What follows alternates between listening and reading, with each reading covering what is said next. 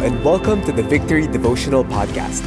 We invite you to take the next few minutes to connect with God, hear His voice, and respond in worship and prayer. Here's today's message.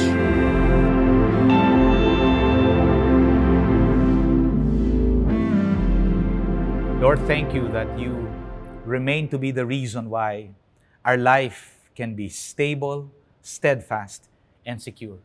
We receive this assurance, we receive this anchor of our soul today in Jesus' name. Amen. We've been looking in the past days at different word pictures uh, of the Word of God, and today we're going to talk about the Word of God as a sword. In fact, we'll be reading from Hebrews chapter 4 in verse 12.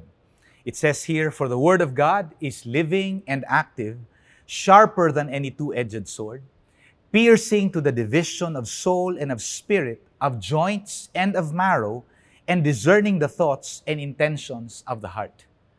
If the Word of God is a sword, what does it do? And what, what, how does it help me? Or how, what is its impact in our lives? Now, in order to understand or answer that question, it would be good for us to go back to the context of Hebrews chapter 4 in verse 12. Uh, Hebrews chapter 4, verse 12. We'll go back to verse 1 now. It says there, Therefore, while the promise of entering his rest still stands, let us fear, lest any of you should seem to have failed to reach it. For good news came to us just as to them, but the message they heard did not benefit them because they were not united by faith with those who listened. The author of Hebrews was talking about God's rest that apparently not everyone from the, among the people of Israel to whom he's talking to uh, were able to receive or enter into. What is God's rest?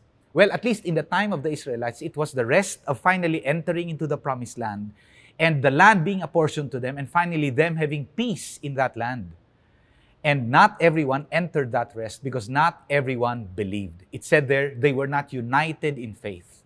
Jumping to verse 11, it says there, Let us therefore strive to enter that rest, so that no one may fall by the same sort of disobedience. Now, the author of Hebrews mentions a second reason. The first one was disbelief. The second one is disobedience. Actually, he inter he interchanges the two. He says that they were not the Israelites were not able to enter into God's rest because they disbelieved God in the desert and they did not obey him. Fast forward to our current day. The author of Hebrews tells us there are people we should strive to enter that rest. There are people who don't enter that rest, that assurance of God's salvation. Because that's the counterpart of that in our day. The promised land in the time of the Israelites and the assurance of salvation in our time. In fact, many people try to work. They work hard to be able to earn this salvation. And then, and then the author would say, hey, enter into God's rest. Instead, instead of your striving, uh, in order to earn God's salvation, strive to enter into God's rest, specifically to achieve two things belief and obedience.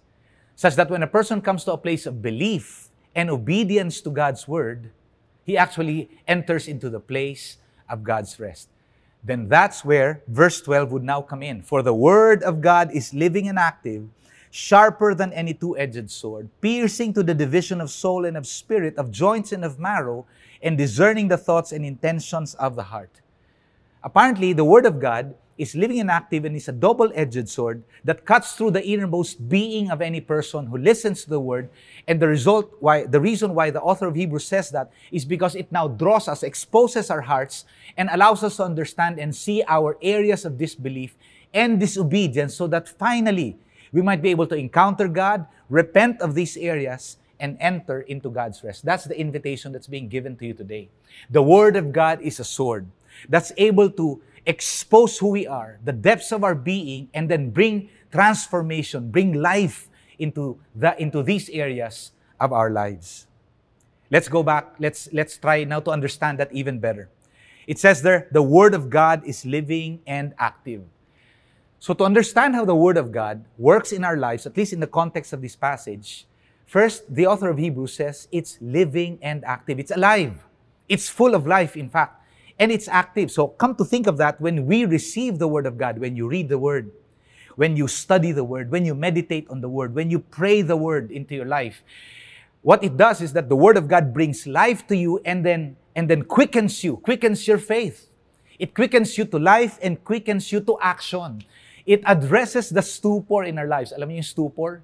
Yung parang tinatamad ka lang talaga sa buhay, wala kang motivation, parang, Lord, what's the reason for living? I mean, is there even any motivation to wake up in the morning? And then the Word of God apparently breathes life, infuses life into us, and wakes us up from our stupor and brings activity and action to us. It's a good place to be in, which is why we want to get into the Word of God more and more. The second description that Hebrews chapter 4 verse 12 says is that the word of God is like a sword that cuts through the depths of our being. The word of God is like a sword that cuts through the depths of our being. You might ask the question, so if the word of God is living and active, how far does it go into my life? It can actually go very far, very deep. It says there in that passage, it's uh, sharper than any two edged sword, piercing to the division of soul and of spirit if there ever is a division between soul and spirit, it can cut through that. Of joints and of marrow, and discerning the thoughts and intentions of the heart. That word discerning means judging the thoughts and intentions of the heart. So apparently, when, the, when we read the word, the word of God permeates our lives, goes through the depths of our being, and brings conviction in areas, allows us to see areas we did not even see, exposes areas of hidden, hidden areas of, of, of thought hidden areas of sin, hidden areas of intentions that sometimes we're not very aware of. Feeling naman natin kasi okay naman ang buhay ko at okay naman ako. Pero biglang pag nagbasa ka na ng word ni Lord, now all of a sudden, the real thoughts and intentions of your hearts are judged and they are exposed before God. Why? Why do the thoughts and intentions of our hearts need to be judged and discerned? In order for us to know where we really stand before God, in order for us to know who we really are before God. The effect of when the Word of God is like a double edged sword that exposes our most, our innermost being, is that the truth comes out of who we really are, and now the Lord is able to minister to us. The life that comes from God's Word is now able to come to that area of your life. We all want that.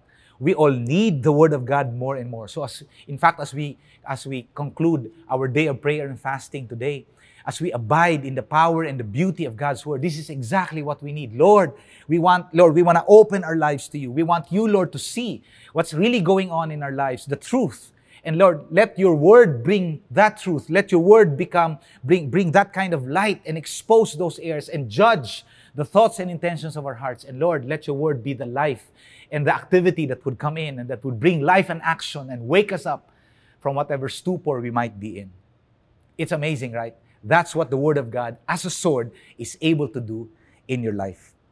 Now, you'd immediately know this when you go back to your most recent encounters with God and His Word. Alam mo lang na kapag yung Word ni Lord biglang pag matindi talaga ang dating, parang, Lord, it changes me. And, you know, just in the past days, I've been reading from Exodus 14, where God would assure me to fear not, to stand firm and see the salvation of the Lord. And that to me is, Lord, thank you for that assurance you know, I, I went through Hebrews 6 another day, and then I heard, I read from that to, through faith and patience, we inherit what has been promised. And then my faith was encouraged, and I was uh, challenged to continue to be patient, to wait for God's promises to come. And then another day, I was reading from John chapter 5, and I read, The Sabbath was made for man, and not man for the Sabbath. And I was reminded that, that this day of rest is really a time to be able to receive from God. It's not, it's not an obligation, but really an opportunity to experience God's presence. What has God's Word been saying to you recently? In what way has God's Word made an impact or exposed what's really in your heart and brought life to you? What's the result? When we allow the Word to do, to do its work in our lives, in our hearts, the result would be we will not remain unbelieving and disobedient, and we will enter God's rest. I'll say that again. We do not remain unbelieving and disobedient, and we enter God's rest. To the Israelites, um, the, the, the author in he, of Hebrews in he, um, of Hebrews chapter 4 quotes from Psalm 95 and says that the voice of the Lord came to them in the waters of Mara and Meribah. And in that moment, they did not respond to God.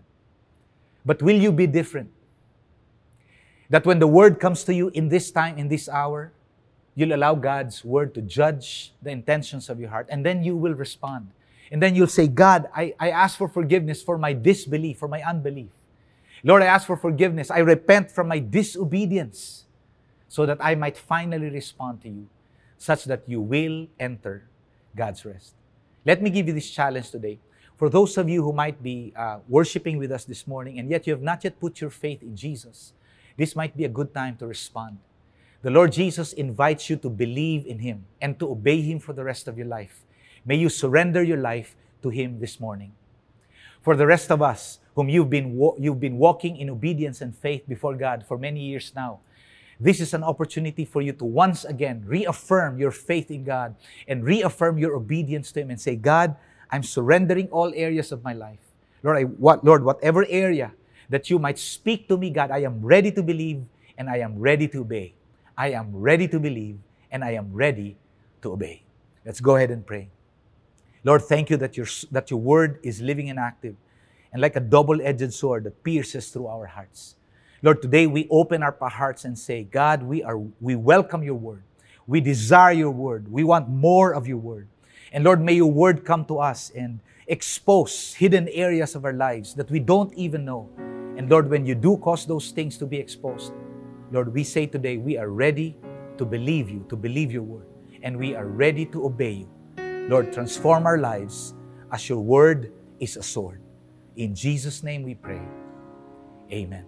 Let's come and worship God again together. Jesus, Jesus, you're the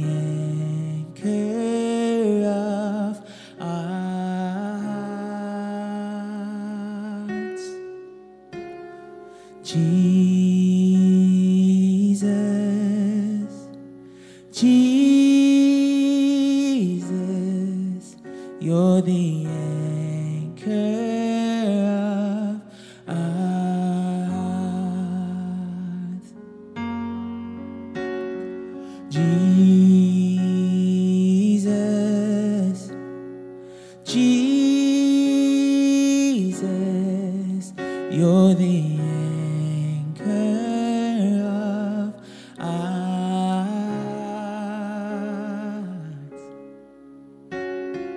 Jesus, Jesus, you're the anchor of our hearts. Hiding place, safe refuge,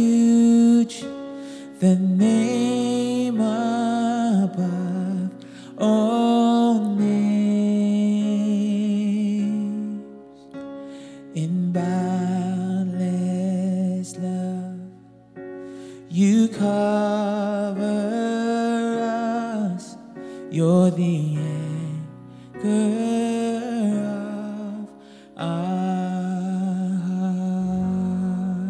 the Lord indeed bless you today as you continue with the rest of your day. May the Lord bless you and keep you. May the Lord cause his face to shine upon you and be gracious to you. May the Lord turn his face towards you and grant you peace. In Jesus' name, amen. The Lord bless you, everyone.